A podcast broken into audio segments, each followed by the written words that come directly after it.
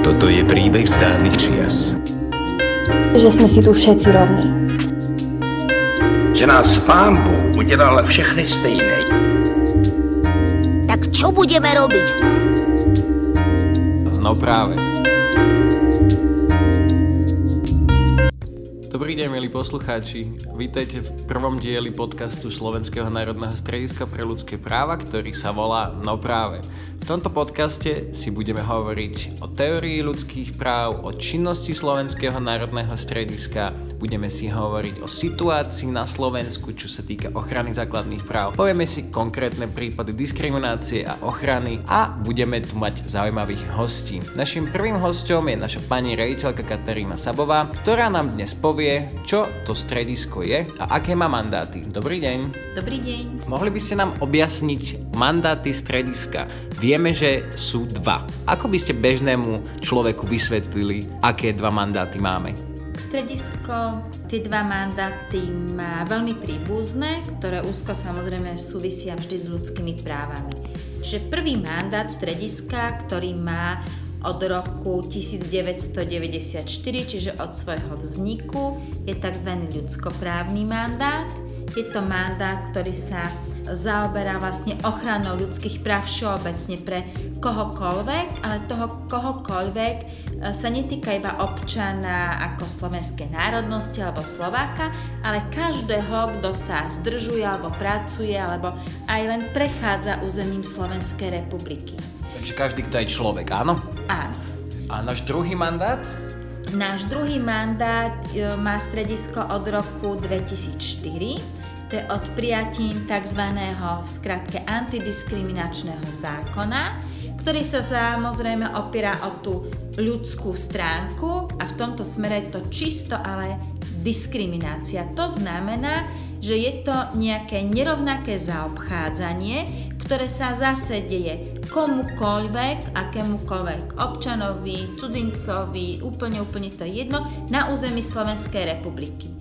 Naozaj ide o to, že či prístupe napríklad k zdravotníctvu alebo k službám alebo aj v pracovnoprávnom pomere sa k vám nesmie nielen váš zamestnávateľ samozrejme, lebo môže to byť aj nejaký kolega alebo môže to byť nejaká externá firma, ktorá pre vás niečo robí, nesmie k vám inak správať, ako sa správa k vášmu kolegovi alebo kolegyni. Diskriminácia je aj na základe pohľavia, poznáme takú. To znamená, že sa nemôže k žene niekto správať inak ako k mužovi, alebo k mužovi ako k žene, alebo v prípade aj rovnakého samozrejme pohľavia. Druhá otázka, čo sa vás pýtam, ako sme na tom vo vzťahu nejakého prepájania slovenskej politiky a medzinárodných štandardov? Stredisko by som si dovolila tvrdiť, že je na tom veľmi dobré. Eh, aj teda v rámci obidvoch mandátoch, aj teda tej ľudskoprávnej oblasti alebo nediskriminačnej, je stredisko zapojených v rôznych tzv. pracovných skupinách takých istých inštitúcií, ako sme my. Tie inštitúcie v rámci OSN sú všade vo svete a v rámci toho nediskriminačného konania v celej Európe. Stredisko sa zúčastňuje veľmi aktívne niekoľkokrát do roka takýchto pracovných stretnutí, na ktorom si zamestnanci vzájomne vymenajú svoje skúsenosti, prípadne svoje postrehy, vymieňajú si možnosti spolupráce na rôznych napríklad kampaniách alebo nejakým spoločným stanoviskám voči tomu, čo sa deje v našej agende vo svete alebo v Európe. Je to veľmi dôležité v našom prípade zostať v týchto medzinárodných štruktúrach, aby sme boli chránení, aby tie štandardy boli chránené, aby splňali nejakú určitú úroveň, aby sme teda neklesali. Možno vidíme, že tie trendy v okolitých krajinách, čo sa týka ochrany práv jednotlivca, naozaj sa oslabujú ale Slovensko teda zostáva v tých západných štruktúrach, chránime takto práva a odkazy 89. Stredisko má tú výhodu, že je chránené medzinárodnou zmluvou, ale takisto ako každá iná inštitúcia v Európe. Preto je veľmi podstatné, aby sme si tú svoju demokraciu vedeli udržať na tej únosnej hranici, aby sme sa nebadaj nezvažovali niekde, ako sa hovorí, naspäť a nezačali cúvať.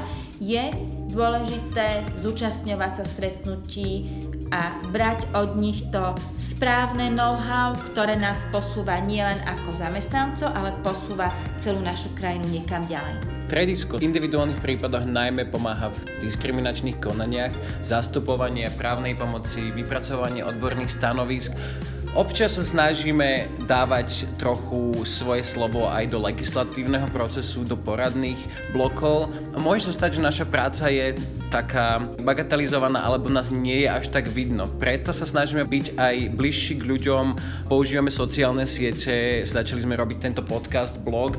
Myslíte si, že dokáže stredisko zaujať takú osvetu seba samého, ako napríklad úrad verejného ochrancu práv, alebo napríklad komisár pre deti, alebo podobné štátne inštitúcie? Myslíte si, že stredisko má miesto medzi takýmito štátnymi inštitúciami? Určite áno. Jednoznačne má rovnaké postavenie, keď nie možno viacej. Stredisko má totiž to voči či verejnému ochrancovi práv, alebo či voči komisárke pre deti, alebo komisárke pre zdravotne postihnutých jeden z najširších mandátov Čiže ona sa tá práca veľmi ťažko posudzuje, či, či je rovnaká, kto kde môže byť vyššie. Všetky tieto štyri ľudskoprávne inštitúcie zriadené zákonom majú to svoje miesto a robia činnosti vynikajúco. Nič nemôžete zmeniť zo dňa na deň a stredisko bohužiaľ sa dlho snaží zabojovať o svoje miesto. Veľakrát čelilo rôznym útokom, ako ide o nejakých slnečkárov, ako ide o spôsob, že je platené z nejakých rôznych nadácií fondov. Ono to vôbec nie je pravda. Najjednoduchšie je nejakú inštitúciu osočiť a túto mienku o nej šíriť či mediálne alebo medzi sebou ďalej, ale asi najťažšie je, ja to vidím sama na spôsobe komunikácie rôznymi inštitúciami prísť, opýtať sa, ako to robíte, čo robíte, prípadne akú pomoc potrebujete, aby ste sa vedeli viacej zviditeľniť, v čím vám môžeme pomôcť. Máme množstvo rôznych neziskových organizácií, ktoré dlhé roky pracujú v boji pri ochrane ľudských práv a viem, sama som sa s tým stretla, kedysi by nás ani len neoslovili.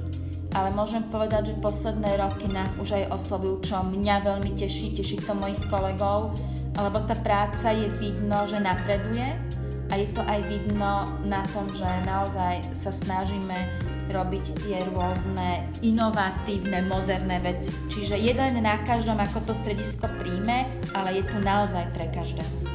Ako ste už spomínali, sme označovaní ako slniečkári. Bránite sa tomuto pomenovaniu? Náš pracovný kolektív je hlboko pod 40, čo sa týka vekového priemeru. Je tu taká nová vlna šikovných mladých ľudí, ktorí robia v rámci svojej expertízy výbornú prácu. Či to sú právnici, či to sú naši lektori, či sú to naši marketéri, naozaj všetci šikovní ľudia. A ako vieme, v tejto krajine sú sily, ktoré nie sú určite spokojní s tým, že inštitúcie, ktoré si vykonávajú prácu za účelom zvyšovania tolerancie, ochrany ľudských práv, nie sú šťastní s našou robotou.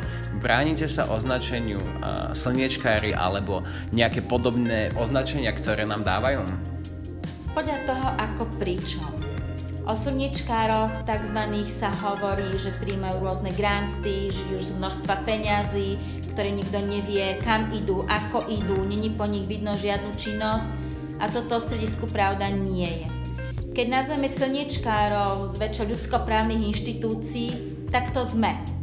Čiže záleží od toho, k čomu ten človek otázkou smeruje, že kedy je tá inštitúcia slniečkárska. E, zoberme to z takých detských očí, to slniečko má byť veselé, žlté, dávať istotu, teplo, tak v tomto prípade môžem povedať, že áno, to stredisko je slniečkárske. Zo strany zamestnancov povieme, že určite sa slovu slnečkári nebránime, keďže veríme, že slnečko svieti rovnako na všetkých.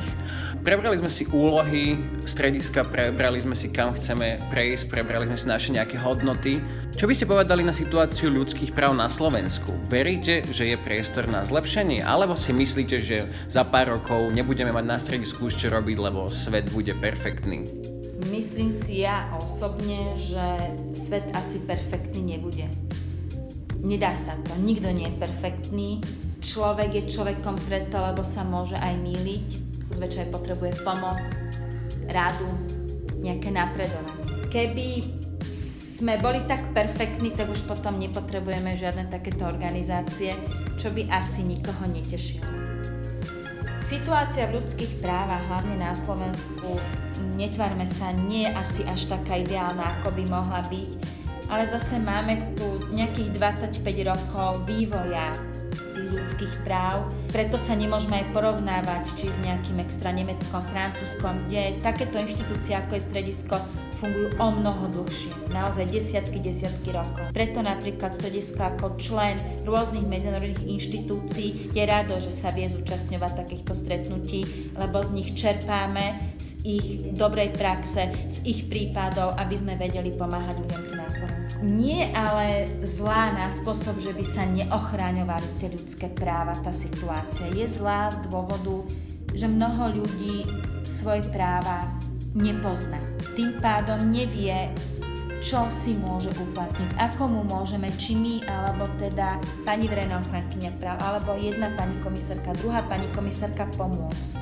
Stredisko sa preto snaží už deti od základných škôl vzdelávať v oblasti ľudských práv, hovoriť im, na čo majú právo, na koho sa môžu obrátiť, ale aby to nevyzeralo len na spôsob, že ich učíme práva, samozrejme učíme ich aj povinnosti posledné obdobie je novinka, všetci sme diskriminovaní, pritom to nie je pravda. Presne legislatíva určuje, čo je diskriminácia, čo diskrimináciou nie je. Ak má niekto dojem, že je mu porušované ľudské právo, úplne kľudne sa môže na stredisko obrátiť, bezodplatne mu pomôžeme, môžeme zastupovať dokonca bezodplatne v súdnom konaní a veci vieme vyriešiť samozrejme aj mimo toho konania.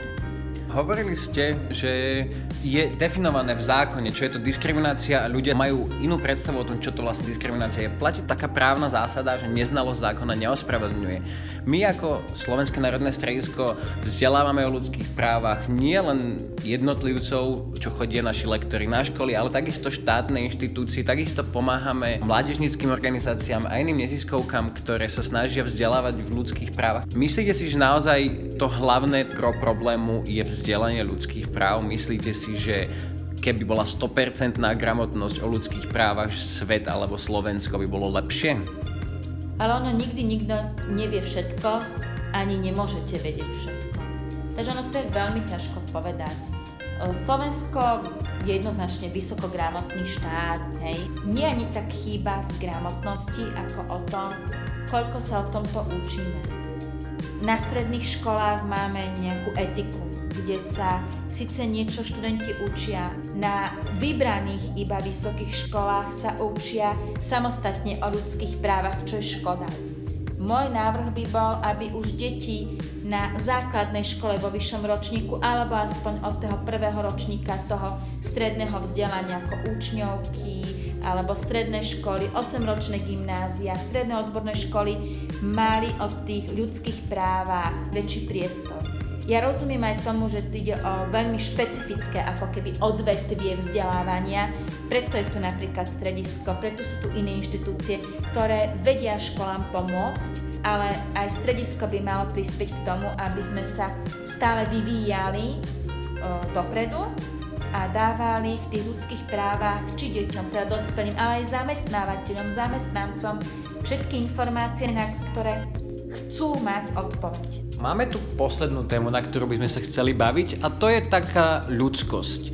Ľudské práva my ako na stredisku ich riešime dosť po odbornej stránke, riešime odborné posudky, zastupovanie v súdnych konaniach a podobné veci, ale Takisto vzdelávame v ľudských právach a snažíme sa vzdelávať smerom k tolerancii, smerom od predsudkov a smerom k takej ľudskosti väčšej. Dalo by sa hovoriť o takej ideológii ľudských práv ako o takom polupatričnom nažívaní všetkých ráz a pohlaví a všetkých ľudí. Chýba nám toto v spoločnosti, takéto uvedomenie si, že všetci sme ľudia? Teoreticky chýba. Je to vidno na veľmi jednoduchých príkladoch. Už veľmi ťažko vidíte takú tú nejakú úctu k starším od tých mladých ľudí, ale aj mladým vzájomne. Čo vidíme ako fenomén dnešnej doby je, že mladí ľudia sa medzi sebou nerozprávajú v reštauráciách, keď sú spolu na káve, ale ťukajú si do mobilov. Hej, čiže keď budeme považovať, že ľudskosť je to, že ideme okolo seba nepovšimnutí, keď nepomôžeme niekomu vstať, kto sa potkne, lebo nie každý, kto sa potkne, je vždy opitý a alkoholik, ale môže ísť od človeka, aj keď mladému, ktorému príde zle a naozaj tú pomoc potrebuje. V poslednej dobe sme k sebe trochu neľudskí. Je to vidno aj na školách, deti sa začínajú šikanovať, čo kedysi bolo úplne neprístupné a považované za spôsob pre Boha živého to, kde by sme sa dostali, ale sme tam. Čiže ide to naozaj od detí a myslím si, že mnohí, ktorí toto počúvate, mi dáte za pravdu, keď sa zamyslíte, koľkokrát som sa nezištne spýtal kolegu, ako sa má, či ho niečo netrápi, či nepotrebuje s niečím pomôcť, pretože chcem byť k nemu ľudský, nie preto, že to je môj kolega a patrí sa. To veľmi dôležité podotknúť, že nielen neznalosť práva neospravedlňuje, lebo môžeme nepoznať svoje práva, čím vlastne spôsobujeme problém iba sebe, ale s väčšinou práve je to tak. Uh, ja mám právo a niekto iný má povinnosť. Takisto ja mám právo, ktoré končí tam, kde začína právo niekoho iného. A je veľmi dôležité, aby sme vedeli rozoznať nielen svoje práva, ale práva ostatných ľudí a tak sa stali viac tolerantnou spoločnosťou. To je takáto skrytá správa ľudských práv, to, čo sa my tu snažíme našim vzdelávaním, našim obhajovaním dosiahnuť. Myslím si, že v tomto podcaste sme predstavili s pani rediteľkou Katarínou Sabovou prácu Slovenského národného strediska pre ľudské práva veľmi pekne. Budeme sa tešiť na vaše otázky, na vaše dotazy, na všetko, čo sa nás chcete spýtať. V tomto roku by sme chceli vydať minimálne 6 ďalších epizód tohoto podcastu. Čítajte naše blogy, pozerajte našu stránku, sledujte nás na Instagrame a na všetkých našich sociálnych sieťach. Budeme sa tešiť na akékoľvek ďalšie vaše podnety a akékoľvek aktivity na zlepšenie situácie ľudských práv na Slovensku. Ja som Jakub zo Slovenského národného strediska pre ľudské práva a tento podcast sa volá No práve.